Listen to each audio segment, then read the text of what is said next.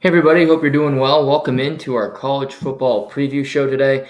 Matt Wright will be by shortly. Just wanted to hop on a little earlier than I told him so we could get into a few things with all of you. Before we get the lead in today, it's a college football show. If you don't watch college football, you should. It's a lot of fun. It'll take up every Saturday that you have. So if you don't want to have plans, you don't want to have a social life, don't want to get a whole lot of sunlight after 1 p.m. Atlantic, then college football is for you. And it's the best. I love it. it, it I'm so stoked that it, it's back tonight, actually. We got Utah and Florida this evening with Cam Rising out for for the Utes. But Florida's got a new quarterback. I'll talk about that with Matt Wright. But that's on tonight. Also, Nebraska with new head coach Luke Fickell playing Minnesota and everything that's happening with PJ Fleck and that program. But a lot's happened with college football. A lot's changed over the last little while. If you're not familiar with the sport, it's just a little, and this is, I'm not trying to sound to make you guys sound stupid. This is just a, a primer. For hundreds of years, quote unquote student athletes did not get paid to play college sports. And it was the dumbest thing ever. The NCAA is one of the most corrupt organizations in human history. That's not that's not hyperbole, that's a fact. But they've been saying we're going to give you a free education and this is what you come here for. We're not going to pay you a dime. But even when you get to the NFL and your body's broken down because you have to play 3 years, you have to play three years of college football before you go to the NFL, unlike basketball, where you can play one and a far less grueling sport than football. We're not going to pay anything. Oh, and if you do get even a little bit of pay while you're at school, we'll suspend you. We'll take you out. We'll probe, we'll take away things. If you didn't watch the Johnny Manziel documentary, he was signing autographs for money he was going to be suspended by the NCAA. He got suspended for a half because they found some evidence, but not enough evidence. Because oddly enough, Johnny Manziel and his his partner in crime, who was the same age as him, were actually smarter than the NCAA. It's not that much. It's not that hard to be smarter than NCAA, but you get the gist. So the NCAA is a corrupt, horrible organization used to not be able to transfer, used to go to school and somebody would tell you, hey, we love you.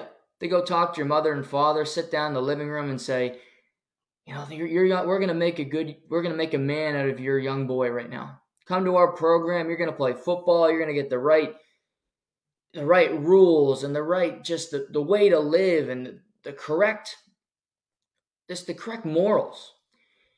And it's it was all a bunch of lies. It was all it was all a bunch of crap. And you get to a school and say you didn't play. Say you didn't play, then you if you wanted to transfer, you had to sit out an entire season. Baker Mayfield did this, Kyler Murray had to do this, but it's a new day in college football. There's this thing called the transfer portal now. This got voted down. You can transfer whenever you want. You're a player. Now there are negatives to this. Players are transferring every year. Players are playing five years in college at five different schools, looking for playing time. And of course, there's negatives to everything, but I'll tell you, players having rights, players having the ability to make their own decision is something that I'm very much behind. And I'm never going to take the opinion of the NCAA. So, all in all, it's a good thing. So, that's happening in college football. So you have players transferring, you have players now. Players now have the ability to make money with this thing called name, image, and likeness, which basically means that schools have started this their own endowment, if you will, their own. Uh, you know, you go to a university and you ha- you go there and you, there's the registrar's office, and you can go and, and you can uh, help people with classes. Now you can go to a spot on campus where it's name, image, and likeness. and you can go talk to an aide, talk to somebody, and they help you get money, basically. The schools are not giving the players money because they don't want the players to be employees. It's still this big hoopla. But what they do is they get boosters, they get local companies to send money to the school, which then they pay the players. And is not just quarterbacks, offensive linemen are getting money. Will Levis got a lifetime, former quarterback of Kentucky, got a lifetime deal with uh, Hellmann's or Helmus, Hellmann's. Is that the mayonnaise? I hate mayonnaise, one of my least favorite things ever. But he puts mayonnaise in his coffee. Went viral last year that he loves mayonnaise in his coffee. He's got a lifetime deal with that brand, whatever the hell it is. Hellmann's. I think that's what it is. So he's making money. Bryce Young was working with Mercedes. He's got a Mercedes on the campus of Alabama. He made over a million dollars last year in name, image, and likeness. So the ways of the past are changing. College football was the same for a long time. It is no longer the same. Changes galore, changes year after year. And what's happening now is teams are moving across the board. There are used to be conferences. We have our SEC conference, teams from the South, Alabama, Ole Miss, Auburn, Texas A&M for some reason because they, they were a big enough program that they didn't get Texas into the SEC originally. But you have all these teams from the South, Florida, Tennessee. You know what I'm you know what I'm talking about. That's a conference. The Big Ten. The Big Ten, you got Ohio State, you got Michigan, Penn State, Rutgers, Northwestern. More better and a, more academic program, but not so academic. How about the Pac 12? You got UCLA, USC, Washington, Oregon, teams that play late at night. A conference that is the West Coast Conference, basically the Pac 12. The Big 12, which is West Virginia and Texas. And so forever, these were the conferences. This is how the sports worked. You play teams in your conference, majority of your games, eight to nine of your 12 games are in your conference. You play the teams in your division, you win your division, you play the team and there's an East and West division in each conference. You play the op- you play the opposition in your conference title game. For instance, Michigan and Ohio State were the best have always been the best teams in the Big 10. They play each other, they're not in they're in the same division. So only one can play in the Big 10 title game. They meet Iowa or Northwestern on the other side of the bracket. And that's how it's worked forever. You play your non conference games. You see USC and Notre Dame. They've had a, a, a, rivalry forever. Not in the same conference. Notre Dame isn't in a conference, but they have that battle between each other. You, you, they have that history. Florida and Utah are playing this year for the second time in two years. Again, SEC and the Pac 12 schools. But again, you schedule these games, helps your helps your uh, te- television revenue, helps you get into the college football playoff. Alabama and Texas met last year. They'll meet again this year in week two. So this is all understood. This is the way college football worked. And it's changing. It's really changing beyond just the economics, beyond just players can make money and you don't have to put it in a McDonald's bag to hide it from somebody.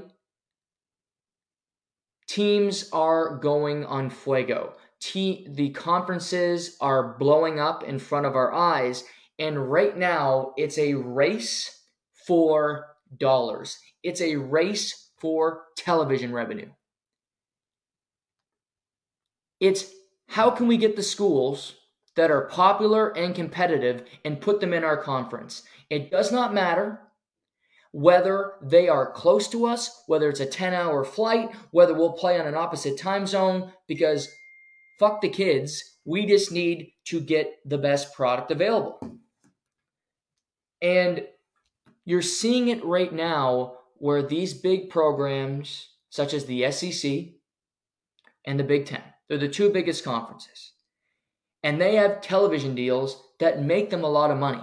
The SEC is partnered with both the mothership at ESPN, and they're also partnership. They also have a, a slight partnership with Fox. The Big Ten has a new partnership with NBC, and they also have a partnership with the mothership. So there's all different ways, and you're stacking up. Who can we get on? And what ESPN, what Fox, what NBC are doing, CBS, to look around saying, who can we get on our station? Telling the TV people, you're going to get Rutgers, Indiana. Nobody wants that game. Nobody's paying big money for that product. So, what the SEC and what the Big Ten realized is okay, we can't ask Rutgers to leave our conference because they're paying money to be here and they're, they're, they have their dues and everything. But what if we invite other programs to join us? What if we look around and say, well, what if we had USC playing Rutgers in the game? What if we could get every year USC playing Ohio State or USC playing Michigan? Well, that's interesting. Two of the biggest programs in college football, two of the programs with the most lineage, national champions, Heisman Trophy winners.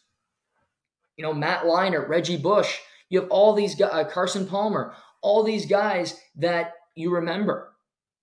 And that is what's happening. It's a fight to see who can get the biggest names, the biggest products. So, Matt Wright's going to join us here soon, so I don't want to get too far into the weeds because I know he'll have uh, thoughts on this. But the SEC, which has Alabama, as I said, and just the, to put some reference, Alabama, Ole Miss, a big program. Auburn has always been a big program. Georgia, two time national champions, two years in a row, the Georgia Bulldogs. Tennessee, becoming more and more of a program. So, thinking of this conference, a pretty good conference already, they have taken from the Big 12 conference uh, Oklahoma and Texas. The two biggest brands in the Big 12 are coming to the SEC. And what I will say about the SEC is these two make sense. They are close proximity to these other teams. They're not that long of flights.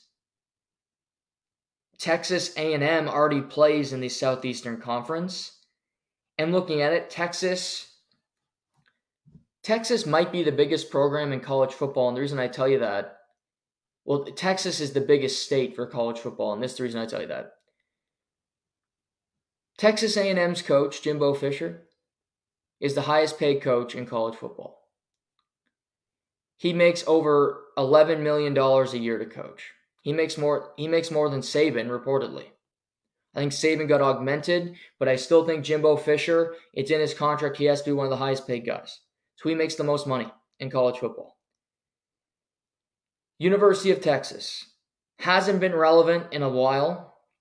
However, Remember Vince Young? Even if you didn't follow it, Texas has been a huge program. They Bijan Robinson was the best running back in the nation. He just went ninth in the in the NFL draft to from the University of Texas. Arch Manning, that if that last name sounds familiar, it's because it is. The nephew of Peyton and Eli Manning is playing at Texas. He's the backup quarterback this year behind Quinn Ewers. Texas has the has one of the highest uh, gates when it comes to television revenue and also when it comes to ticket sales, TV, uh, everything. They just do it all. The boosters, Nobody gets more money than Texas. They just had one of their best recruiting classes in some time. So they're a big deal. Oklahoma. Oklahoma, three of the last five years, had Heisman Trophy winners Baker Mayfield, Kyler Murray, Jalen Hurts was a finalist. So what's happening with with this conference is you're bringing smart players to the fold. And I see writers coming in, so bring him in. Great to have him back. Good to see him. It's been a minute. Uh, Matt Wright, writer, how are you? Good, Noah. Good. Thanks for having me on. I uh, hope you've had a good summer, buddy, and uh, looking forward. It's, I mean, t- this week's great because we really feel like we're getting into the sports season coming up. So I'm, I'm really excited for what the next six months of sports hold. Yeah, absolutely. Before we get into college, uh, kind of give me and the the audience an update on what you've been doing this summer with Champions and uh, professionally, what's been going on with yourself. Yeah, so we've had a busy summer. Um, we've we've running camps all summer. We're kind of done our summer now and, and we're running what's called prep camps. So just a lot of ice, different ice times to get kids ready for the upcoming season. So uh, spending, we have every night in Miramichi and Fredericton running uh, two sheets, and then starting next week we go to three sheets a night. So we're uh, we're keeping very busy right now. Um, but yeah, it was a good summer. Got to uh, spend a lot of time at the rink, and then it felt like it was raining every day. I was not at the rink, so it was uh, a lot of rain this summer. But uh, other than that, I, I, got a new puppy. Uh, I got a yellow lab uh, three weeks ago named Ranger um, after the New York Rangers. So he's he's been a handful. So that's he's been keeping me busy here lately. But uh, no, just looking forward to getting started up with our, our prep school team again. They we have a welcome weekend on Saturday and most guys, a lot of guys are at junior A camps, a couple guys still at Q camps. Um, most guys will be returning this weekend or early next week, and then we start right up into practices on Wednesday. So it's kind of a flip the switch from uh, champions hockey development, where we're in the summer, it's mostly on ice running development, to now kind of going back to my more, you know, more coaching with the older ages with our prep school team. So it's it's a good transition going from spring and summer where it's mostly development with the kids to switching to now back with the prep school team in the fall. Nice. Well, that's good to hear, and I'm glad I saw you went to a Red Sox game too. So I'm glad they gave you some time off because uh, I know yeah, I know yeah. I know they work you pretty hard. So and I know you love it, but I, it's good to see you get some time off as well. I was just talking about Oklahoma, or you know, talking about move teams moving. Obviously, the transfer of teams and the conferences. So, just as a whole, do you like what's happening to college football as an avid uh, as an avid college football fan? Well, I, I think you know what I'm going to say to this, and to me, it's I, I hate it. Um, I I just I just feel bad for these other conferences that have put so much time and effort and work and money and and everything over the past you know 20 30 50 years to now feel like, especially the Pac 12, like just to get ripped to shreds. Uh, In fairness, there, you know, the guy running the Pac 12 didn't do them any favors either. So, I mean, you know, he kind of really, you know, not great there. But I, I just, I hate it because it takes away from why people watch college football to me is is not just the power five but it's everyone and it's it's mm-hmm. you want to be wa- able to watch every conference and be like, oh, this is exciting football. And I feel like we're getting away from that. And I feel like it's, especially now with the NIL money, people feel like they have to go to these big schools to get paid. Right. And I, I, I'm just, I think obviously, yeah, don't get me wrong. There's still going to be like, there's going to be some powerhouses. There's going to be, top, it's going to be top heavy even more than we've seen in the past where, yeah, there, you know, the Big 12 is getting better. The Big 10 is getting better because of this. But overall, I don't I don't like it, especially because now I think some schools that we've seen normally on TV now aren't even going to get TV deals that we can watch them. Like to me, it, it's you're hearing that some of these conferences aren't even going to be able to get on TV now. So I don't know how I feel. I'm not a big fan of it. I I really do dislike it for the overall feel of football. It doesn't feel like it's kind of a national game anymore down there. Right. Um, but I guess we won't really know until another, I'd say two years to really know how it's going to shake down. I think it's going to take a couple years for all the transferring to kind of finalize for us to see, you know, exactly how it's going to work and exactly if it makes for better football and makes for a better product or not. So I guess maybe follow up with me in, you know, two years on this, I might have a different feeling. But right now, I'm not a big fan of it. I find the Big Ten the more egregious of the SEC in the the Big Ten when taking schools because seeing Oregon and Washington, UCLA and USC playing against as appetizing it is to see them play Michigan every year, that's not good for the players. You know yourself, you do a lot of traveling. Flying out to Los Angeles every other weekend and yet they're supposed to go to school. That's what that's what we're yeah. told. I mean, it's just it's ridiculous to even think about it that you're gonna you're basically an NFL player if that's your schedule. It's one thing to go to Rutgers. It's another thing to go to you know SC and then go to Oregon the next week. Yeah, it's it's taking away from you know it, it shows even more that it's athlete student and not student athlete.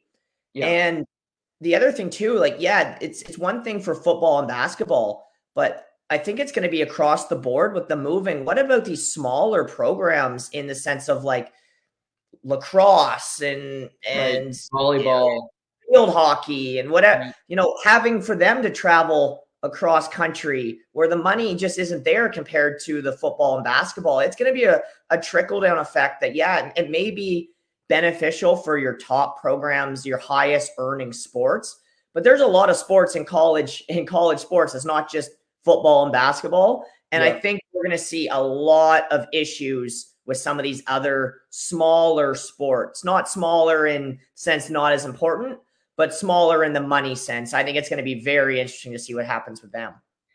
And then you have the ACC, which is crumbling because they are signed to a TV deal through 2037.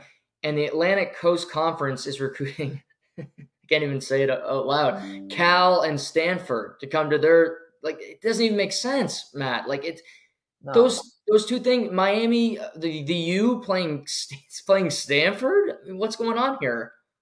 Yeah, it, it's. I always found it funny as a kid. I could never wrap my head around in the MLB how the New York Mets were in one division, the Yankees were in the other, and then yeah. and NL and AL. Like makes no AL, sense. Like, so now it's getting even way more egregious in college sports. Like like you said, how can you have an Atlantic Conference with teams on California playing. Like, right. how are kids supposed to figure things out? Like, they're going to be asking their parents, like, what the hell is this? Like, why is California playing, you know, playing in Florida State or whatever it may be? It just, it doesn't make any sense. And I, like I said, I think it's going to take a couple years for us to really see the the true mm-hmm. effects of of how this is going to shake down. But I just I I I love the Pac-12, and I know you do too. The late yeah. they call it like the late night game on a Saturday night, the 11 p.m. game, and Nothing it's just it's disheartening to see that now even it's going to be even tougher for these smaller conferences to make it to the grand stage. It, it it's it sucks for that. Like I hate I don't like that at all. So as a big Notre Dame fan, what do you want them to do? Do you want them to remain independent or do you want them to join a conference? Well, I think the allure for them of being independent is always something they they like being independent. Mm-hmm. I think you know financially would it make more sense probably to partner up with you know the Big 12 or the Big 10 or you know they, they, they do seem to play a lot of ACC schools in their schedule. So I don't know if becoming a full time member of the ACC that would probably be the most likely thing. But if they do that, it's probably going to hurt their rep. It's going to hurt their ranking by just joining that conference compared to being, you know, away from everything. And let's let's not forget that they still have a really nice TV deal with NBC. Yeah. So they don't need to join anyone because NBC broadcasts them every week. Like we saw it last week on TV. We're gonna see it again this week. Like NBC loves Notre Dame. Like they have a great relationship there. So there's to me, there's not a lot of pressure for them to join someone. So I think they waited out and they just kind of keep that they keep everyone thinking what they're gonna do. Um, and they have a good team this year. No, knock on wood, we'll see. But uh, they do. They finally have a quarterback, so that's nice. But uh, we're gonna we're gonna see what they what what they do this year. But to me, I think for at least for the next couple years, you see them kind of hold pat and be you know be open open market, right? Go show up to the bar and they're single, right? And the fact that it's a twelve team playoff, it doesn't doesn't make it feel like they have to join a conference because it's the twelve best teams and if they have one of the best records, they're going to be in the top 12. No, the Notre Dame allure itself, you know, sells it, you know, sells itself. Yeah, definitely. Like you said, with the addition of more teams coming into the playoff, which will be another thing we'll have to see how this yeah. how this shakes down and how rankings. It'll be very interesting to see after about week three or four, you know, what the rankings look like and how many, you know, how many one and th- or three and one teams are ranked in the top eight compared to four, or maybe even week six. Take it all the way to week six, six, where we have teams that are four and two and other teams that are six and zero, oh, depending on conferences where they're ranked. That's going to become really interesting to see. So beyond that transferring, you said you got a new quarterback at Notre Dame, Sam Hartman, same age as me, 24, still in college, transferring from Wake. Of all the transfers of the biggest names, which one interests you the most going into this season? Well, for me, it's it's Hartman just because it's my team. It's the team right. I want. Like, I, and it's it, he's a it's what we've been talking about since I got on this podcast a few years ago. Is Notre Dame's never really never had a quarterback. I mean, we could argue that Ian Book was pretty good, but I mean, even then, he still wasn't amazing. It's right. been it's been a while. So I'm excited about him, and he looked good in their first opener against against uh, against Navy. I mean, they spanked them. Um, so that was a good start. But I mean, there's to me, there's you got to look at what Colorado is doing with all their transfers. Right. It, it who knows what their team's going to look like this year? They could be very strong, or they could be a complete bust. Right. So I think Hartman for me is the most interesting. I think you look at a guy like Travis Hunter, too, wide receiver, mm-hmm. great mm-hmm. player. There's been a lot of movement. I think that's something we're seeing more and more. We're going to see even more of it every year now with the amount of NIL money that's available with the you know with the thought of not having to lose eligibility. I mean, that's one of the biggest things of of knowing that hey, if I'm not having a good year and someone else wants me, I can go somewhere else next year. It's right. It it's kind of a every year you're a free agent again until you agree to go back, which had, you know, hadn't been the case. So now it's really on it makes it harder on programs to to keep their guys because you want to keep guys happy, but at the same time it's important that you're holding a culture of, you know, what's your culture going to be, right? Like for instance, if some guys for lack of a better term being an idiot you know, maybe it's not legal issues, but just being an idiot and you, you need to sit them to send a message, you know, maybe take them out a couple plays. Next thing you know, you could have that worry of, oh, this is a four star recruit who could be leaving us. Where a few years ago, you didn't have that. You could kind of lay down the law a little bit more. So it makes it harder on the programs to kind of keep your play. You got to keep your players happy.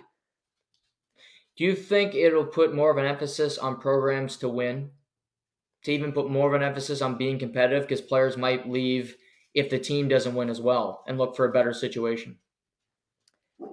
I'm going to say no. And here's why because I think we're seeing more and more that the team concept isn't quite there as much as it used to be. We're right. Yeah, for some players, but some players just want to get in and get out and they want to be treated happy and they want to get treated right and they want the best opportunity to go to the next level.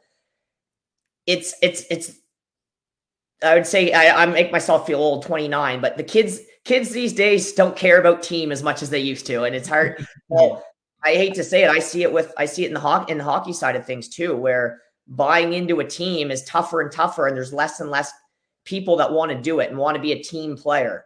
And so to me, yeah, it, it's important to win, and players want to go where they're going to win, but players, more importantly, want to go to where they're going to play.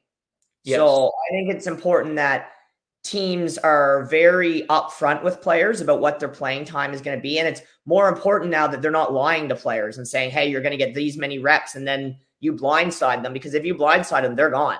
So I think you got to be very open and honest with your players going into you know, each year and throughout the year and with your recruits coming in about what your expectations of them are. What did I mean, one big thing going into this season is the quarterbacks that are gone, you know, around college football. Our guy, DTR, new backup quarterback for the Cleveland Browns. I hope he's a starter soon and Deshaun Watson gets hurt. That's another story for another day. Will Levis is gone from Kentucky. Sean Clifford gone from Penn State. Bryce Young, obviously Alabama. Stetson Bennett, Georgia. Max Duggan at TCU, just to name a few. Going into this, who's got the bigger hole at quarterback for you, Alabama or Georgia? It's crazy the the fact that Bo Nix's name wasn't in there. He's still playing, which is which is wild that you didn't say him. I know, I know. Heisman I, favorite, Bo Nix. I, I see that. I mean, he should be. He's been there for twenty years. uh, to me, it's I don't know. It's it's interesting because they're both powerhouses, right? And mm. they're both the expectation. I mean, on Georgia, there's expectation to be a three-peat, which we haven't seen in a long, long time. I don't know if we've ever seen it, but I think it's it was it would be the first time since the '60s, I believe. Yeah, that's what I I thought. I, I thought I saw that. So I mean, that's a, there's a lot of pressure on Georgia because they are the favorite too. So yep. Me, I I would say Georgia just because it's crazy to think, but there is a lot of pressure on Georgia this year to three-peat. Yeah, and I, I the reason I might say Alabama is because I look they haven't named a starter yet, and I, your old Notre Dame guy Tyler Buchner is in the mix to be the starter, and I, you know, watching him last year, I wouldn't think he'd be capable of being a quarterback at Alabama. Not I, don't think so either because not for that program and not for, you know, it was an it was a failure of a year for Alabama last year. Yes. Let's not forget that that they they didn't they do what they team Matt. If they didn't have Bryce Young, they would have lost two, three more games. Yeah, they they barely won a couple games. Bryce Young won them a couple games late, but they should have lost. Yeah, they shouldn't even have been where they were. So to me, I just don't see like I mean I don't see them being I don't see them make like they may make the top 12, but they're not in the top four. Like I don't uh, to me, no, to me, Alabama is I would put Notre Dame right up with Alabama to start the year. I'd actually probably even have Notre Dame. This isn't being biased. I think Notre Dame's a better team than Alabama right now. So we're going to see. I mean, don't get wrong. Alabama always has running backs. They always have wide receivers. They always have an amazing offensive line. So mm-hmm. they're going to be good. And they have a great coach. Nick Saban's an amazing coach, too. So they're going to be coached well. They're going to have a good team, but there's a lot of pressure on them. But to me, I, I, I don't know why I, I still look at Georgia because everyone is saying Georgia's going to win, that they shouldn't even have the year because how good Georgia is. So there's a lot of pressure. Too? Do you see their schedule too? Pretty yeah. Easy. very easy. yeah. Very, very easy schedule. Yeah. So, you know, I think there's really only maybe one scare that whole the whole their whole schedule.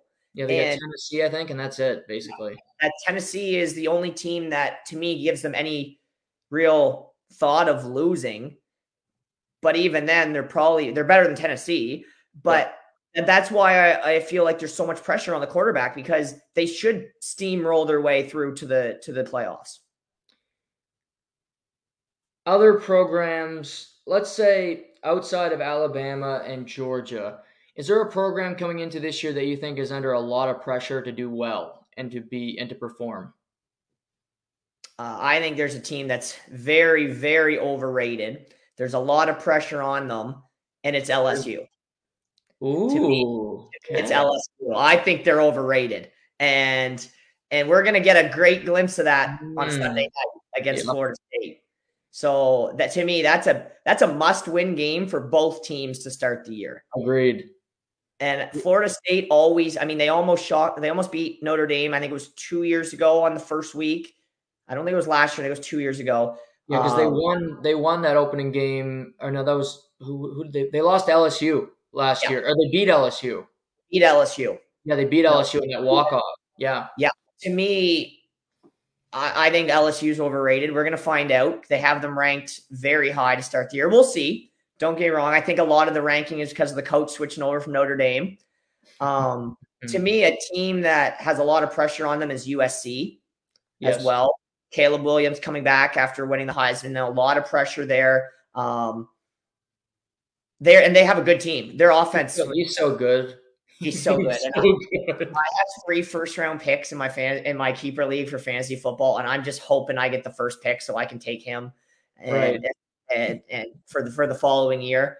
Um, but he's so good. I'm looking forward to watching him. But there's a lot of pressure on him. There's a yep. lot of pressure on that team this year Um, and but a team to watch that I'm actually very excited to watch is the Big Wave, Tulane.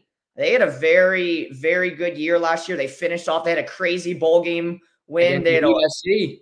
beat SC, wild game. I'm looking at them to maybe stir up, stir the pot a little bit, and make some noise. There's a program that no one really talks about that you know finished off the year very successful that could continue that, and they're they're going to have a good team this year. Yeah, it's a good one. They got they got Ole Miss, I think, in week two, which is a Yeah. if you can beat a team in the SEC early and they're before Ole Miss starts losing games and, and they're not ranked anymore, that is a, a big deal for us. Like you, we see with Cincinnati, you beat one big school, it can really help you in, in your pursuit uh, uh, of anything, really. I want to, I have a little quiz for you. I got some quarterbacks that transferred. I'm going to ask you where you think they are. And this is a fun game because I know you know this stuff, but I think this will be fun. Where is Spencer Sanders playing this season? Oh, Spencer Sanders. Who's formerly with Oklahoma State? Yeah, I was gonna say he's with Oklahoma State. He's not with South Carolina, is he? No, uh, uh, uh, Spencer Rattler is still there. Still in Oh, college. there. Okay, I was thinking Rattler might have been done, and he went in there. Um, oh, It is in the it's in the SEC. in the SEC. Yep. Man, where would he have gone? Would it? I don't know. I don't know. He's competing for the job at Ole Miss. Really, just talked about them. Yeah, okay, uh, Jackson Dart. So they're competing for the starting job. I, I I don't think he's gonna get it. I don't, I don't so know. either. I don't know why. he know got that's- there. Yeah, I don't think he's gonna get it. Um, Dillon Gabriel. Good question. Good question. Would he be with? Give me a conference. Dillon Gabriel is in the Big 12. Okay, that's Big 12, Big 12. It's not Hmm. I don't even know who's in the Big 12 anymore with all these all the movement. So he's Um, still he's uh he's at Oklahoma. That's gonna okay. I was gonna say Oklahoma State. So Yeah. So, okay, okay. Um, here's a fun one. Cade McNamara, former Michigan. former. Michigan guy. Yes. Yeah, former Michigan guy. He stayed in the Big Ten. And he's on a ranked team to start the year. There's another hint. Well, it wouldn't be the only ranked teams are Ohio, uh, Penn State. Did he go to Nope. Penn State? Good good guess, but no. Because there's Penn State's ranked, Ohio State's ranked. There's Who another else one. next would be ranked? It's a surprising ranked team that you wouldn't think. It's Iowa. Okay, I was because I was ranked 24th. Yes. Yeah. Yeah, I was ranked 24th. I was gonna say that uh, is it I yeah because you got Iowa, but wow. Okay, well you know what? I mean, I'm I'm maybe they're gonna throw the ball a bit more because They got to score points for their offensive coordinator to keep his job. I see their first game. I was looking at some some uh, some lines earlier today, and it's still 44 and a half points, which is so low for a college game to be Right. 44 and a half to start the year. But it is it did seem high to me. I was like, yeah, geez, 44. Normally you'd throw Iowa in at like a 37, 38. So I mean, giving the quarterback a little more, a little love there. But I mean, he was a decent quarterback in Michigan. Like, let's not. They they had kind of a dual threat when he was there. They Yeah. didn't really know who the starter was. I felt like they never really kind of solidified who was number one there. So he will go to Iowa and get to be the number one guy. Yeah, and they're projected to win like their division and play in the Big Ten title game. So uh, it looks like they have a good team at, at Iowa. So I'm curious to see what they do because if they don't score 25 points per game, Ferentz gets fired. So that's their offensive coordinator. That they have to average 25 points per game the entire, which is incredible. That that's in the contract. I, I think they averaged like less than 20 points a game. Oh, oh yeah, oh yeah. Like, yeah. like, I, I think it was like something ridiculous, like 17 points a game was like crazy. How about this one? Payton Thorne, former Michigan State Former quarterback. State. Yeah, former Michigan State. I mean, it just shows the amount of transferring at the quarterback position that happens. Like, Yeah. it's just a, you know, you got to put yourself in an opportunity to play. Now, where would he have gone? SEC. Okay. Well, he wouldn't have gone to one of the big names. Mm-hmm. He's at a pretty big name, but He not a, gone not a ranked school. Would it be Kentucky? No, it's a good guess. He's at Auburn. Auburn. Okay. Okay. I got to do some research on my quarterbacks then because I am 0 for 3 here, 0 for 4. Here's the last one. You'll get this one. DJ Uiagalelei. I don't know if I will get this one. I mean, I can't believe he, I didn't know he left. So that, I don't know if we got the right guy on today or not because, oh my God. This is tough, I. I did this research. I wouldn't know half of these. Tough. I didn't know, I didn't know he was gone. He's at a ranked school, and this Yeah. team won 10 games last year in our favorite conference, the Pac 12. oh, does he play Sunday night at Utah? No, he, pl- No? he plays. He plays uh, against Oregon State this week. Oh, okay. He, I- I, I- know he uh, he plays uh, against uh, San Jose State. He he's at Oregon State. I was gonna say, is he? It must be Oregon State. Yeah. Yeah, he's at Oregon Okay. State.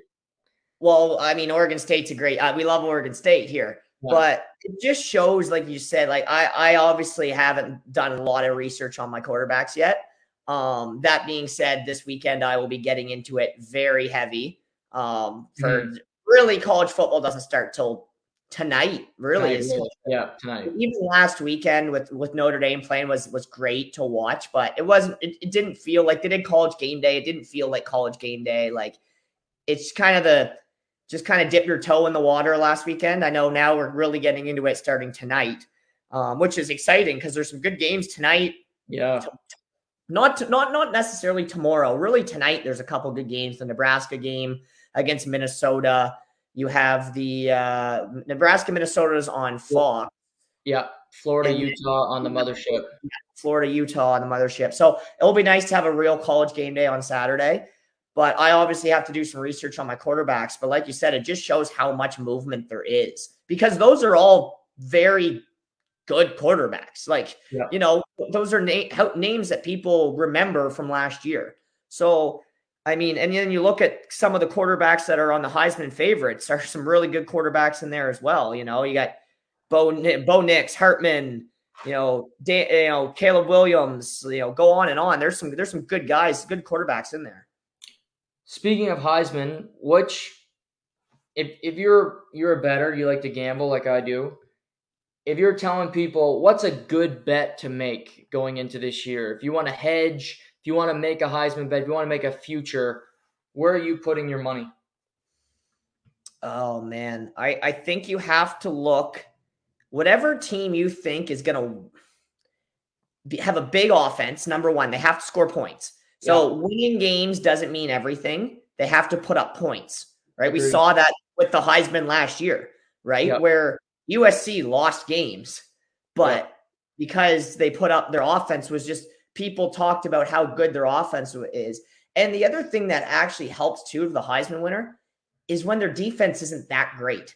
Right, because you have to When score the a lot of offense points. has to be the focus. So I think you want to, if you're going to pick someone, pick someone where you think the offense is way more important than the defense on that team, because you don't want the defense to outshine you the offense, because then they're not going to care about the offense. You need a team like USC, whose defense was, you know, excuse my language, terrible last year Yeah, you need the offense to be in the spotlight of people watching saying, oh, they need to score points to win games.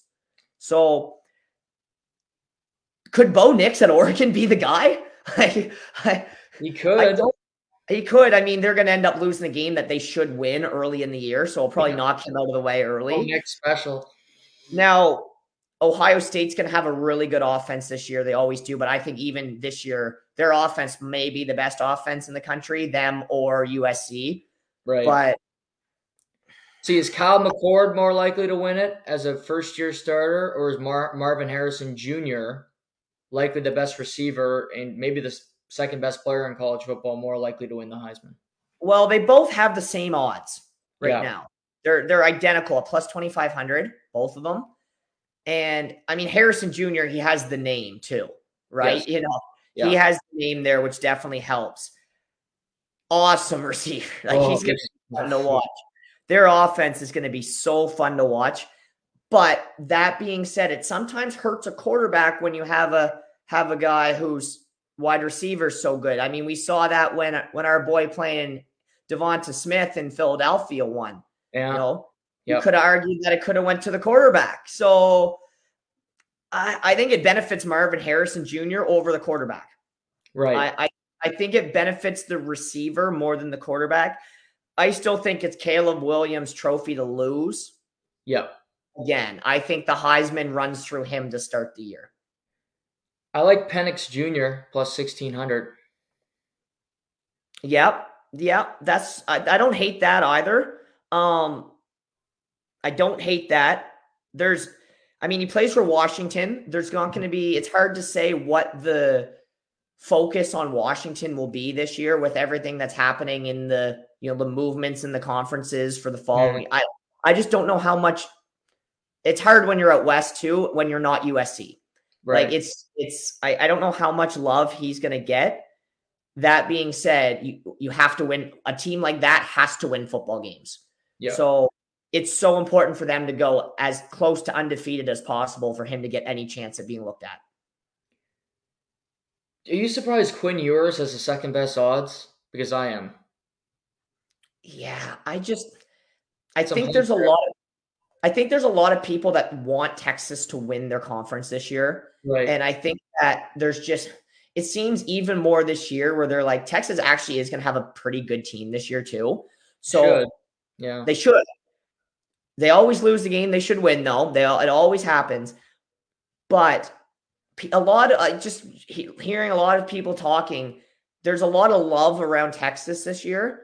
So I think if Texas does well, he's going to be in the mix of the Heisman for sure because it's been a long time that Texas has been relevant. And last year they were actually a little bit relevant for uh, you know for a span, and this year they should be very relevant. So if they are relevant, he's going to get some love for sure. I mean, it's Texas, right? Everything's bigger in Texas. People want college football is better when Texas is good. So people want to see that. Does Arch Manning start a game this year? Absolutely, he does. 100%. They find a way to get him a game, whether it's because of injury hmm or some, whether it's because they're resting someone, whether it's they, that guy will find a way to get a game in this year. I don't know where it is. It could even be a meaningless bowl game if they have a tough year. Right. But- Good.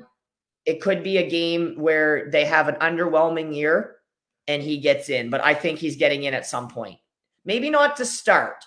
He's going to get some minutes, maybe not to start, but I do think he starts a game this year somewhere along the line. I mean, but if he does, that's not good for their university. Like they they don't want him starting this year. No, Like- because they what they want is to win, and then mm-hmm. Quinn Ewers to go top five in the NFL draft, boost Yeah. your stock, and then you have Arch Manning come in and you get him go top five in the next couple of years after that. It really you, your program is really starting to take shape if that happens. You're the new Oklahoma.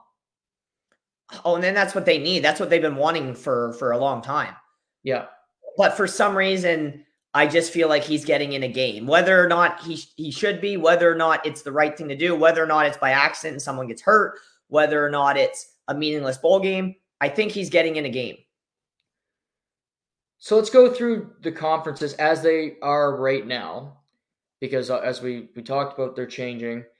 Let's kind of predict the winner for each conference. So let's start in the Big 12. Who do you like winning the Big 12?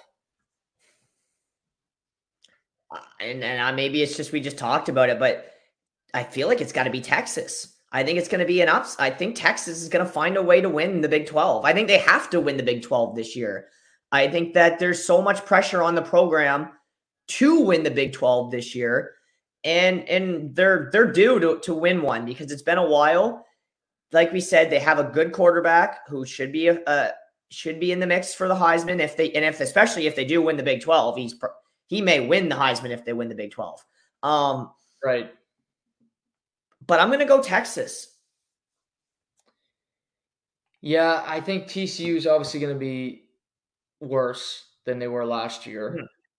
And I don't trust Oklahoma. No, I don't And either. I think their coach is on the hot seat. I don't think I don't know if he gets through the year, especially if they're transferring to the SEC. I think they'll want a fresh face and they'll want an offensive minded coach. Oklahoma State, kind of in a state of transition, so I can't really look at them. I'm going to go with you. I'm going to, and I hate doing this because Texas always disappoints. Yeah. But I'm going to go with Texas as well. They got a good team. I this is my spicy take. I think they should be the favorite in week 2 against Alabama and I think it's borderline catastrophic if they lose that game. They should win that. They're at home. They need to go win that game. 100%. We're going to know a lot about Texas after week 2. And what a, honestly, one of the best weeks of college football is always week 2. Yes. Because there's always some great matchups on week 2. Like I'm surprised Sunday night we're getting the matchup we are between LSU and Florida State. Awesome Yeah. It's no, I love that. that. That's on a Sunday night. That's just it's gonna finish off the weekend so great. Little hungover on the just coming to from a hangover on the couch. I can't wait. But North Carolina, South Carolina ain't bad either. that's it. Oh, it's gonna be great. But Yeah. uh to me, it, like you said, it's got with TCU losing Duggan, the step back there. You just can't trust Oklahoma. I have it has to be Texas. SEC. Well, I mean, if, if it isn't Georgia, just a massive, massive failure. Even if they if they don't win the win the SEC, it's a failure on Georgia. Yeah. I have I have to take take Georgia just because the, going into the year they are the best team in college football. They are. Their schedule is so easy, Hmm. and they just Kirby Smart is becoming the new Nick Saban. Like he knows what he's doing. He's recruiting well.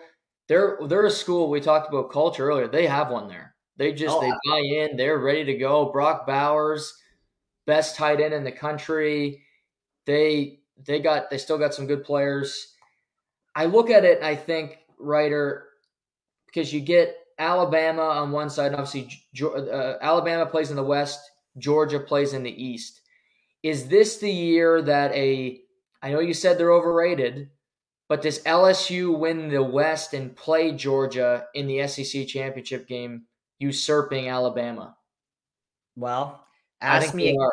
Sunday night at midnight because Right. they have to win Sunday if they want. You know, and that's what's exciting about college football is every game matters so much.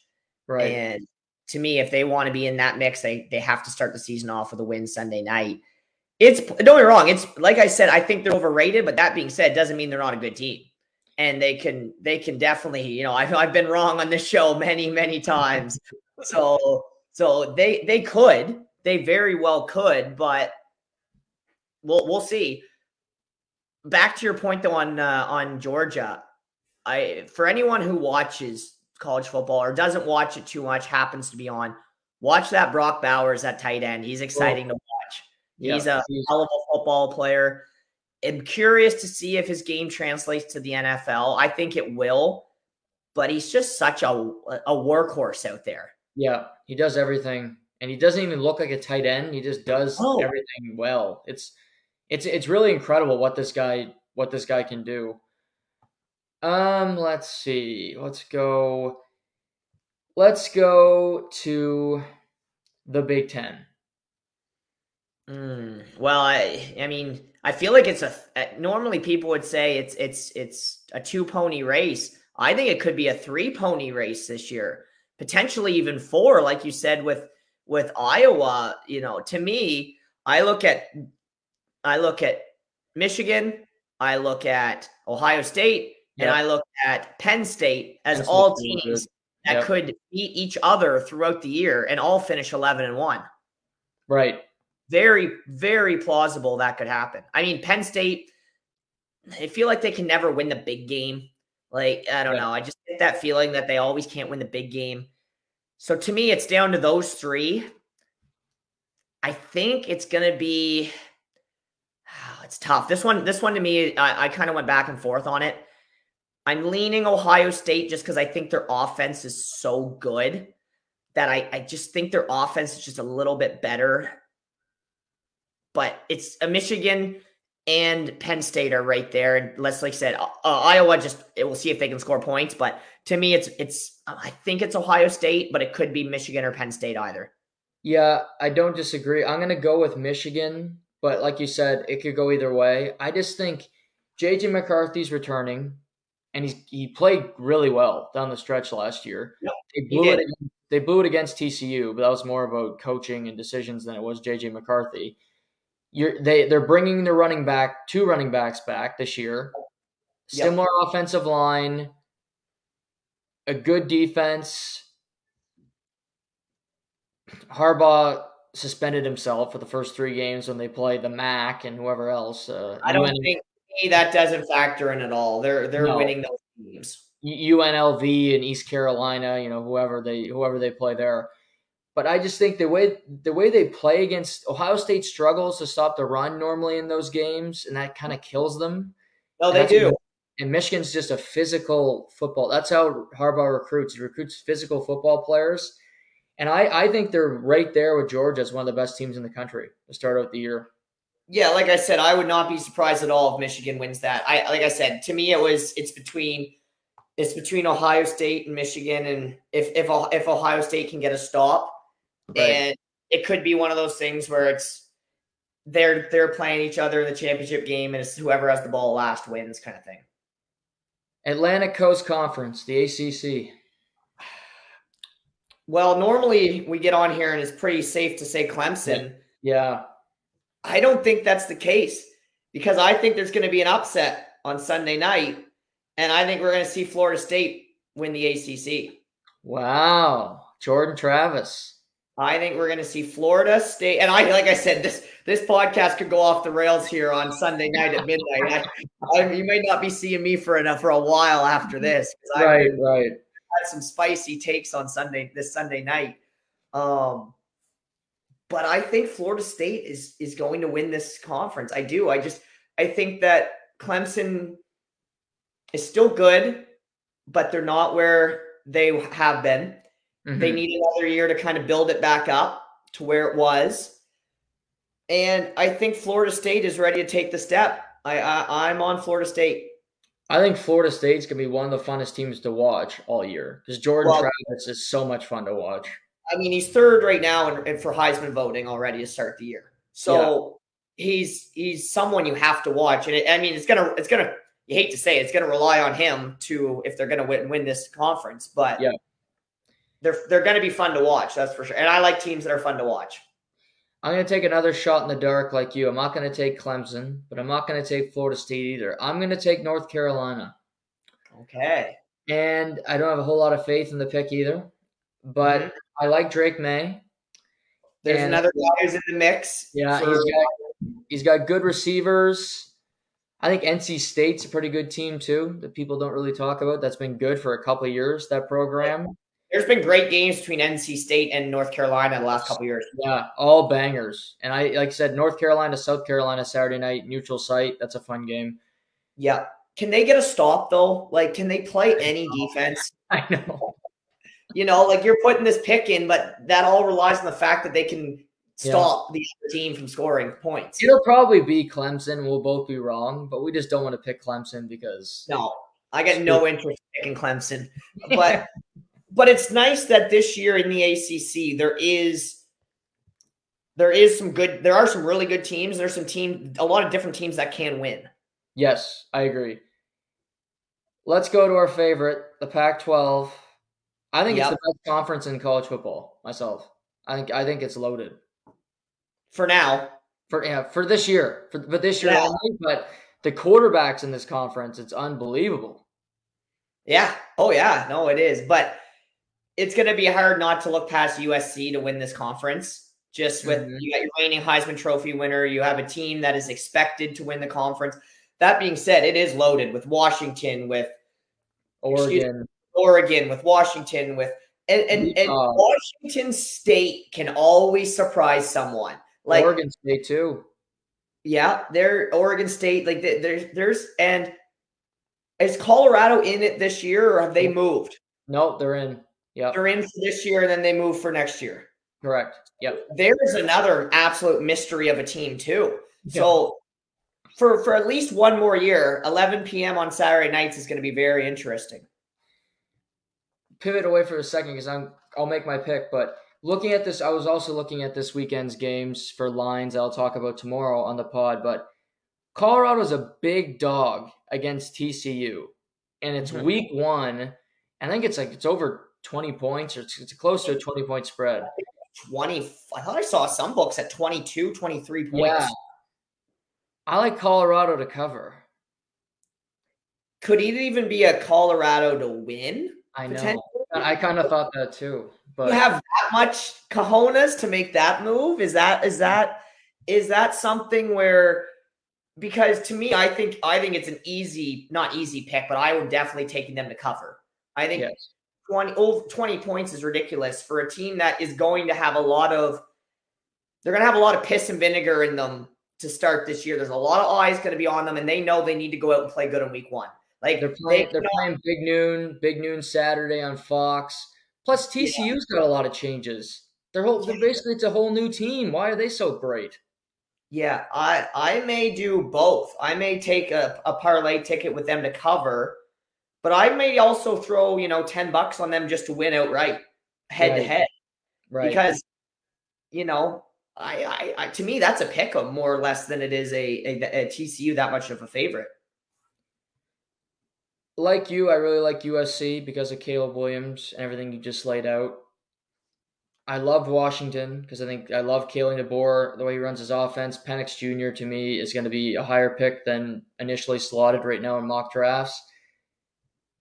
Utah not having Cam Rising tonight sucks Yeah. for them Yeah. against Florida. They might still win that game, however, because it's Utah. Yeah, but And they who- lost. They lost. Remember last year they lost in week one for us. We were so high on them, and they let us down week one. They still won. They still won the. They still won the Pac-12 though. I know, but I know they did. It's wild, but Do you know who Florida's new quarterback is? I don't know. Graham Mertz from Wisconsin. Okay, yeah. he's down there in the Bayou. But there's a there's a team. Florida just I don't know, and, I don't know if you watched that documentary. It was terrible. It was brutal. I watched one awful. episode and I said, "Screw this." What a waste of time that was. I Yeah. mean, they didn't even get into any of what they should have talked about, which was Yeah. you know, all Yeah. the criminals they had on their team, and they didn't talk about it. It was All four, all forty-one of them. it was just a, it was more Urban Meyer love. I couldn't believe it. Yeah. But Florida's a team that I don't know. I don't see I don't see them winning in this game. They always they always find a way to make games close though, but Yep. I they never win them. So I, I do think Utah still wins the game tonight. Yeah, I, I agree. I even without Cam Rising, I think they'll find a way to to grit that out. Got a good defense. Yes. Uh, American Athletic. I assume you're going with uh, Tulane. I am. Well, like I said, talked about them earlier. They're Yeah. to me, they're a surprise team that I think is going to be not a, not a surprise to me because like I watched them a lot last year and Yeah. and they finished the year very strong. Um, but they're going to surprise a lot of people this year. I, I think people just don't focus on them because they're just they've been so irrelevant for so long. They have some of the best jerseys in college football. I love their helmets. Yeah, they're Um, great. Yeah. I, I, lo- I love it. But I do think they're going to win the, the win that conference. I think they're going to have a big week two win over Ole Miss. We talked about, and yeah, I got Tulane. We just talked about Deion a little bit. Other first year quarterbacks, more interesting, or who's going to turn it around quicker in your mind? Luke Fickell at Wisconsin or Matt Rhule at Nebraska? Oh, oh. I mean, both both programs that have really taken a like a, a dive from when I started watching college football. Yep. to both programs that have crazy fan bases that love college football, that universities really focus on college football. Except, I don't know if you saw the that the uh, the Nebraska. volleyball? That was incredible. Good That's for them. awesome. That's awesome. That was awesome to see. Ninety-two thousand people. That's that's just wild to play ball. Like like that's amazing. Great for them. But it shows the passion Yep. that those fan bases have for college athletics. That's all they have. That's all they have, right? It's it's people don't vacation in Wisconsin and Nebraska. No. You know, they they they just don't. So I and no, I've never been there, so I'm sure they're two beautiful places. No, but- you're, you're right on that opinion. I've been there either, but uh, you're you're safe But- to say that. I think a lot will do to depend on strength of schedule. I think that Nebraska, Colorado, week two. Yeah, I think it's I don't know. Wisconsin's always had a pretty good defense. So Yeah. if they can just find a way to score any points, they should do okay. Nebraska is do you just feel like Nebraska is going to have like still struggle? I don't know. I still I still I don't have any faith in them at all. And yeah, like all Matt, Matt, Rhule, Matt Rhule turned around programs, but it's not like he ever got them to elite status. Like he did a good job at Temple, he did a good job at Baylor, but it's not like he got them to the playoff or anything. You know what I mean? So I think he's a good coach, but he'll only get you so far. Yeah, I don't. I don't see either team being a a a, ma- a massive turnaround this year. Mm-hmm. I think I have a little more faith in in Wisconsin.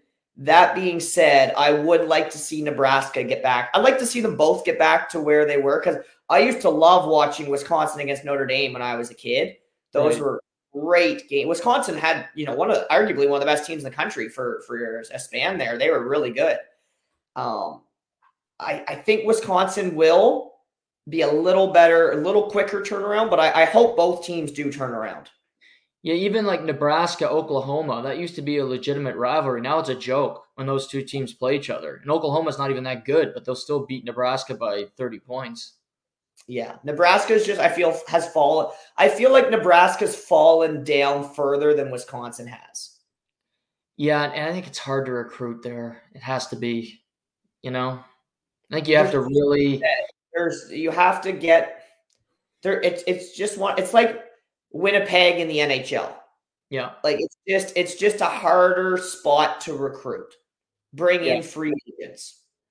You need to get some boosters in, in the game now and get some people down there that are willing to spend money and probably spend more money than they should to make yeah. sure you get some decent players to come to your program. Hundred percent. But Nebraska, uh, Wisconsin's got at Minnesota tonight. So that's an interesting measuring stick because it's not as if Minnesota is a, a really tough program. And on a given year, Wisconsin on the road or at home should have the ability to win that game. Now, are you rowing the boat tonight, or are you are you on Wisconsin?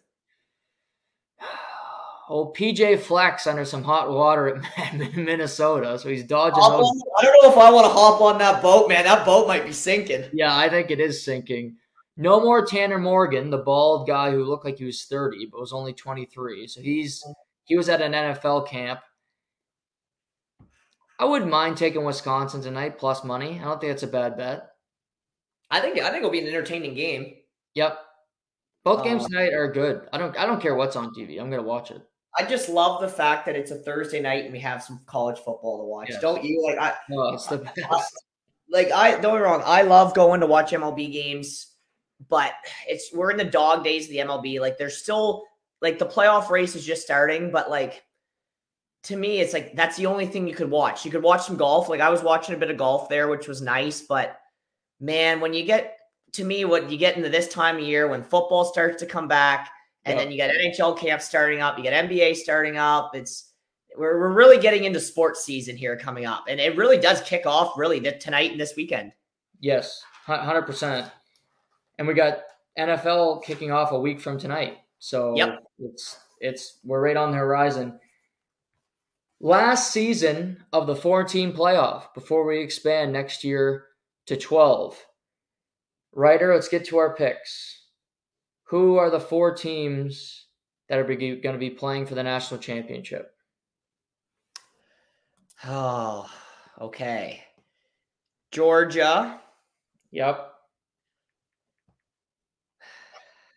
Frick. Texas. Ooh, Texas. Spicy. I like it. Georgia, Texas. Man, I'm just, I'm still, I'm, I'm kind of thinking Michigan over Ohio State now. Like, I, I can I say one of the two of yep, Michigan, sure. Michigan or Ohio State. One of those two is going to be in. Okay. I want to say USC, but I can't because I think that, like you said, I think the Pac-12 is really good, and yeah. I think beat up on each other a little bit out there. Right. So I think if it's 12 teams, you could see a bunch of Pac-12 teams in. Oh, I think there'd be three or four. Which sucks because they're all leaving. Like yeah. it's just, but um, Georgia, Texas, Georgia, Texas, Ohio State and Florida State. Let's do it. Let's go. Okay. All right. Those are my four. Okay. So this is difficult because, like you, I like all the teams in the Pac-12, but I think all those teams could have two losses by the end Yeah. of the year. That's why I can't. That's why I can't put Yeah. one in. Same with the ACC. I look around and go, well, maybe Clemson runs the table, but you didn't pick them. I didn't pick them, so I'm not picking to be in my Final Four because that's being a hypocrite. I got Georgia and I got Michigan. Those two are easy locks for me. I got them locked in. The Big 12, I can't pick Texas because I don't trust them, and I'm not getting burned by them again. So screw Texas. See, I'm I so burned that I don't even feel the fire anymore, buddy. I, have been cooking on that barbecue for years. I'm, I'd love to put in Tulane, but I don't think that I don't think they would after Cincinnati and TCU, but I don't think they'd put them in. No, I don't know. That's why, like I said, I love Tulane. I had them winning the conference. I just I don't see them getting in. I'm tempted to pick your team, but they have a tough schedule. Yeah, I didn't pick them. Like you know, I just I didn't pick Notre Dame because their And I, schedule. I agree with you that I think Notre Dame's a good team. Wouldn't surprise me if they're ranked in the top 10 by the end of the year, you know, when it's over.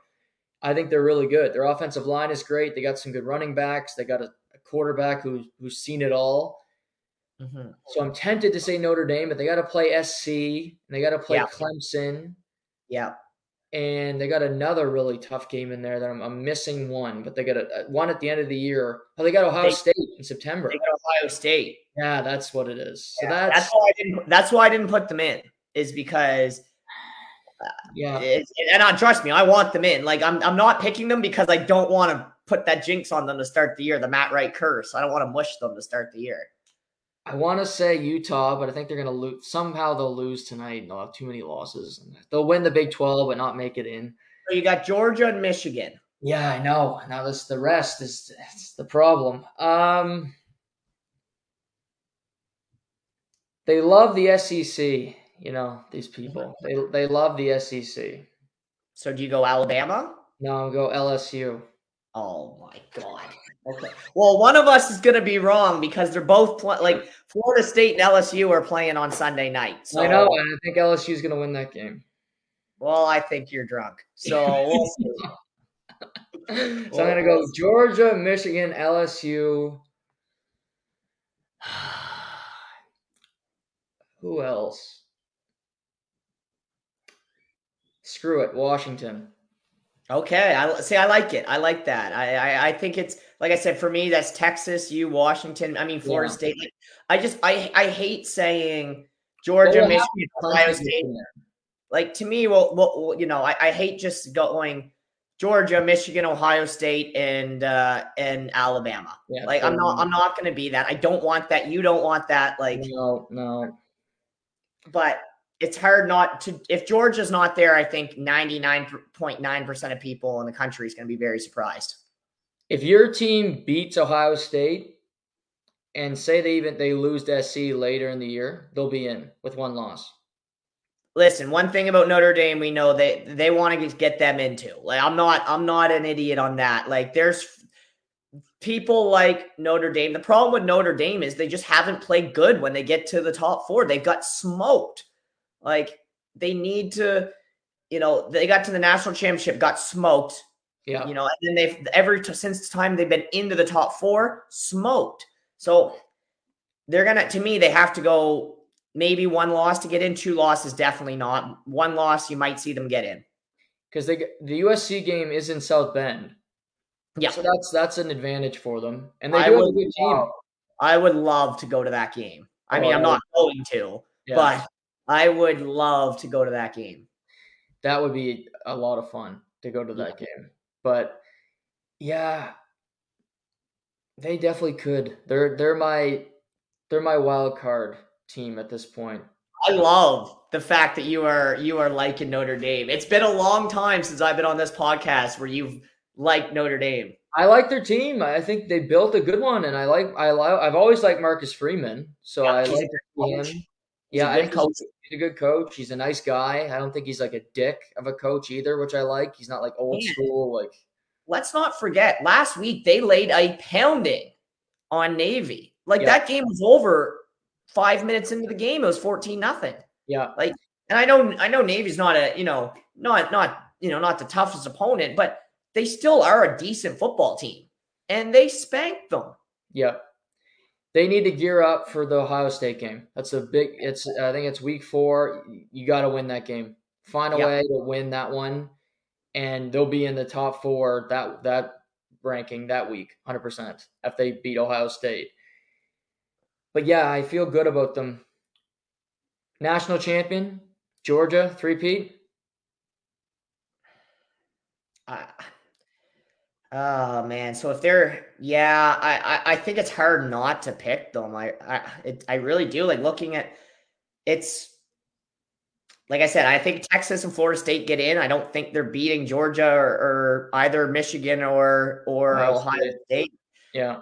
So I, I think yeah, it, it's probably you know as cookie cutter as it is. I do think they probably win. Yeah, you can get Michigan's got the fourth best odds. The fact that they have worse odds than Alabama to me is just stupid. Oh, But that's that's just so Nick Saban coaching Alabama. That's all Yeah. that is. I would if I'm if you like me, I like Michigan. I think you like you. Maybe if if they go one loss, they'll get in too. Michigan. Yeah. If they're Oh, yeah. only lost to Ohio State and they beat Penn State, another top ten ranked team, they they'll be in even with one loss, like they were. No, they, uh, like Ohio State was last year. So yeah, Ohio State got in with one loss last year. So if, if that happens, they'll be in. I, I don't mind taking them at plus 800 because I think they'll at least be in the tournament. And you're one of four teams, you have a 25% chance. Yeah, no, like I said, it, it- they're they're good. It's just it's hard not to pick Georgia. Like I don't want to pick Georgia. Like you know, I, I like looking at a, at a team from the outside, but from all things considered, it is hard to not to pick Georgia to win the national championship. Let me throw this at you Notre Dame gets in, you get your redemption. Notre Dame versus LSU in the two versus three game. How would you feel about that? Oh, Playing, playing Brian Kelly. oh my god, I would love love that. I mean, I would just love the fact that well, it's not going to happen because LSU is not getting in because Florida State's getting in. So let's just get that straight right Sure they away. are. Sure they let's are. get that let's let's get that straight right away Right. um but uh i would love to see that happen that would be an incredible matchup it would just make for a great television Yeah, I think it's going to be a fun college football season. Starts up tonight. Can't wait. Before I get you out of here, I got a few more questions for you. Are you drinking the Bill Simmons Kool Aid? Are the Patriots going to win the AFC East? no no they're not man they got they got one quarterback on the roster right now like they, Yeah. It- they're they're don't get me wrong i've liked what they've done this offseason i i Mhm. actually really like bringing in ezekiel elliott um I do too. just just because it's going to give, you know, it's going to give Stevenson a little bit of break. It's going to Yeah. rest, rest him a little bit.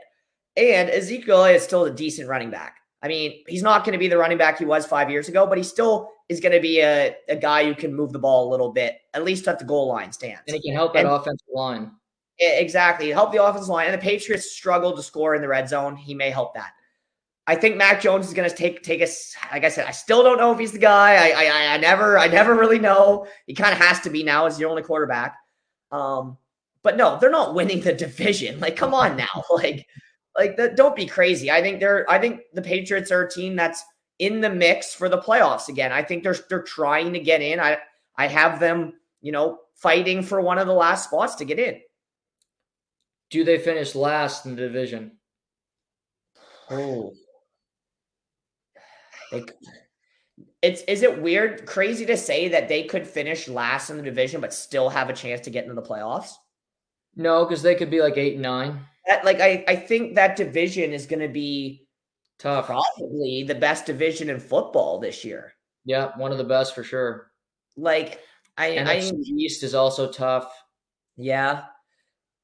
I don't know. Like, uh, it's it's gonna be a hard. It's, I mean, it's gonna be tough for them. They they never play well in Miami, so No. they always struggle down there. Um, they they seem to play the Bills pretty well, which is surprising to say.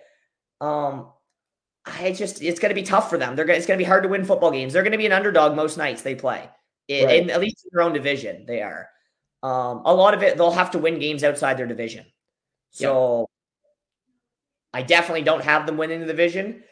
I have them fighting for that seven seed. Right. Are your Blue Jays going to make the playoffs? Oh man, it kills me, kills me to say this, but I don't think they are. I I just they're two and a half back right now. Texas is on a hell of a slide. Yeah. I don't see it continuing. I, I I don't. They need it to for the Jays to get in because Seattle is on fire right now. Yep. Um, and like they're not catching Tampa Bay or Baltimore. No, that's gone. So it's really up to, and I think the the Red Sox are kind of working their way out of it.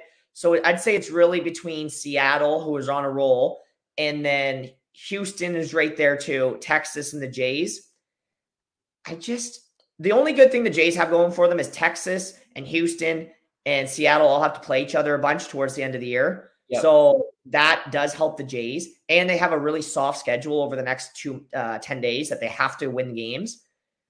But they've just been so inconsistent this year. And I, I they're just, I don't know, they're just it, it just feels like they're gonna miss by like a game. I don't know. I hope they don't. I hope they get in, obviously, but my sister was just up there last weekend and watched them beat Cleveland. She had a great time at that game, but I just I don't know, Jug. I don't know. I just don't have a great feeling about it. Do you find them fun to watch? Because I don't. No, not this year, man. Like Davis Schneider's been the like been that's been a good story. That's been right. cool. You know, give the Mario ah when he gets hit, but uh, woohoo! But uh, they're not like they they still kind of play the same baseball they've played. Yeah, they don't steal bases enough. Like they just. I saw I saw a stat the other day. You got me on a rant here. I saw I saw a stat the other day, and it was it was Abrams off Washington. They're playing Washington. He, yeah. he just stole his 36th base of the year, and I was thinking, I was like, wow, 36 bases. That's a lot. Like that's more than any Jays player has had in a long time. And then they say he's sixth sixth in the American League in steals. The Jays haven't had someone steal 30 bases since I was a kid. And now they can't. This guy is he's sixth in the American League. he's got 36 steals. I would love to see what the Jays' leader in stolen bases is. It's probably Whit Merrifield. Now that I think about it. Yeah, Kiermaier is 12. I think it might be Whit Merrifield, but like they don't steal bases, like you said. Like, and the fact that I thought 36 bases was a lot because, like, I was like, wow, that's a lot of bases.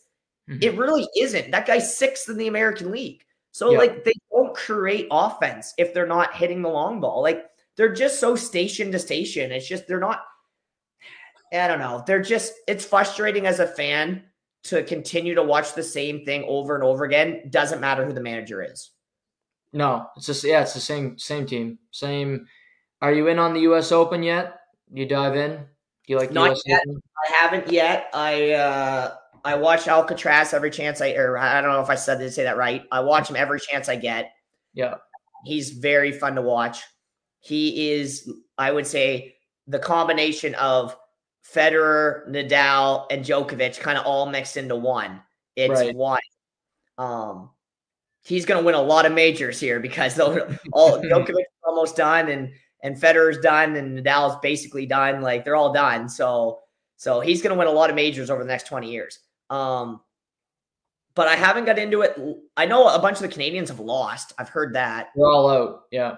all out, which sucks. Like that's it's frustrating. Um, so I haven't I, will probably get into that a little bit more next week here, but right. haven't really focused on it too much. Yeah, no, it's a it's a two week grind. The first couple days are just you want to I was into the golf quite a bit. I liked the I, I was because there wasn't really much on TV to watch, so I really yeah. got into golf. What are your th- what are your thoughts on the Ryder Cup picks? yeah, um, go for Keegan Bradley, man, and Cam Young. Like you, you go ninth in the points and you still don't get in. Glover too.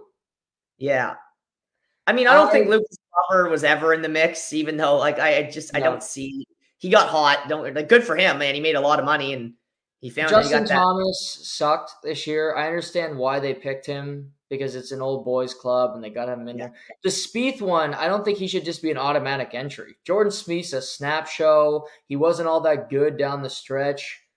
I think Keegan Bradley is a better golfer than Jordan Spieth on, on a given day. Now I go, I know Jordan Spieth won majors, and but it's been a minute since he's won one. I, I would have taken Keegan Bradley over Jordan Spieth. That was my real hot take of it all, more than uh, Justin yeah. Thomas making it. I found the Sam Burns a little bit. Yeah, that's another one. Yeah, like to me, I don't know. To me, there's always there's always someone who gets screwed in these every year. You know, you're picking an Olympic team for Canada. There's someone who gets left off. There's always someone who gets left off. Yeah. I, I, I did feel bad for Keegan Bradley because he did have a good year. He was in the and mix. You could tell he really wanted to go. Yeah, and you could tell he wanted to be there. So, yeah. I, I, mean, some of these guys, Justin Thomas, better play well over there.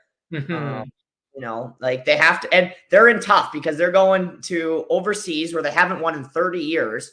And if you look at Europe, man, Europe has a like everyone's like, oh, USA's team's better. USA might be a little deeper, but one yeah. to eight, Europe is better. Like you got Rory McIlroy, Jon Rahm, Tyrrell Hatton, you know, Viktor Hovland, who just won. Like, yeah. You know, they got some players over there this year. And they're only getting better. Like that Ludvig. uh, yeah, Aberg, Aberg, from uh, from Sweden. That dude's going to be a killer. He can oh, yeah. cut the best of them. My God. So yeah. I, I agree with you. I think by in a little bit, it's just like Canada with hockey. Look around, the United States Olympic team might be a little better than Canada's. Like just uh, maybe do that little experiment sometimes. I might have did it a couple weeks ago, and I'm like, well, are we are we winning this gold medal? So, but no, um, I know you got to run. I appreciate the time today. As always, great catching up, and we'll do it again throughout the football seasons. Yeah, buddy, I'm sure we'll be talking. And I just want to say uh, thank you to your sister for everything she did for Champions Hockey. Ran an awesome girls' camp for us this summer. Um, it was great. And I know she's off tomorrow to fly overseas. So best of luck to her. And I'm sure uh, we'll be on to talk some football. And I'm sure Sunday night we'll be sending some texts back and forth here. So, uh, let's go Notre Dame. And I guess I'm on Florida State this year. So go Florida State. Good luck to your Seminoles. Thanks, buddy. See you later. See you later. That's Matt Wright. Thank you to Writer for joining us today. Always a pleasure with him, always fun. Great to catch up. College football is important to the both of us. So, to get back into the swing of things, Florida and Utah tonight, Nebraska and Minnesota. We have games tomorrow, all day Saturday as Writer mentioned, LSU, Florida State, the feature game on Sunday evening. Even got Clemson, Duke on Monday to go into the Labor Day long weekend. So it is just, it's chef's kiss in my world. So that's the college football preview show. Still got two more divisional previews in the NFL to come before the start of next season. We got a quarterbacks list that I'll release uh, upcoming and more and more content to preview uh, the weekend, uh, what's coming up in, in, this weekend in sports. Tomorrow with college football lines, uh, the betting show on a Friday, like we did last year in college in the college and NFL seasons, and Uh, UFC Paris. We got some news out of Major League Baseball, a big signing in the NFL from the Minnesota Vikings. So we'll have lots to discuss tomorrow. So hope you enjoyed this. Hope you guys can get into college football like Ryder and I, maybe not as passionate or as crazy, but join in on the fun. So enjoy the rest of your Thursday. We'll talk to you tomorrow. This is to the point.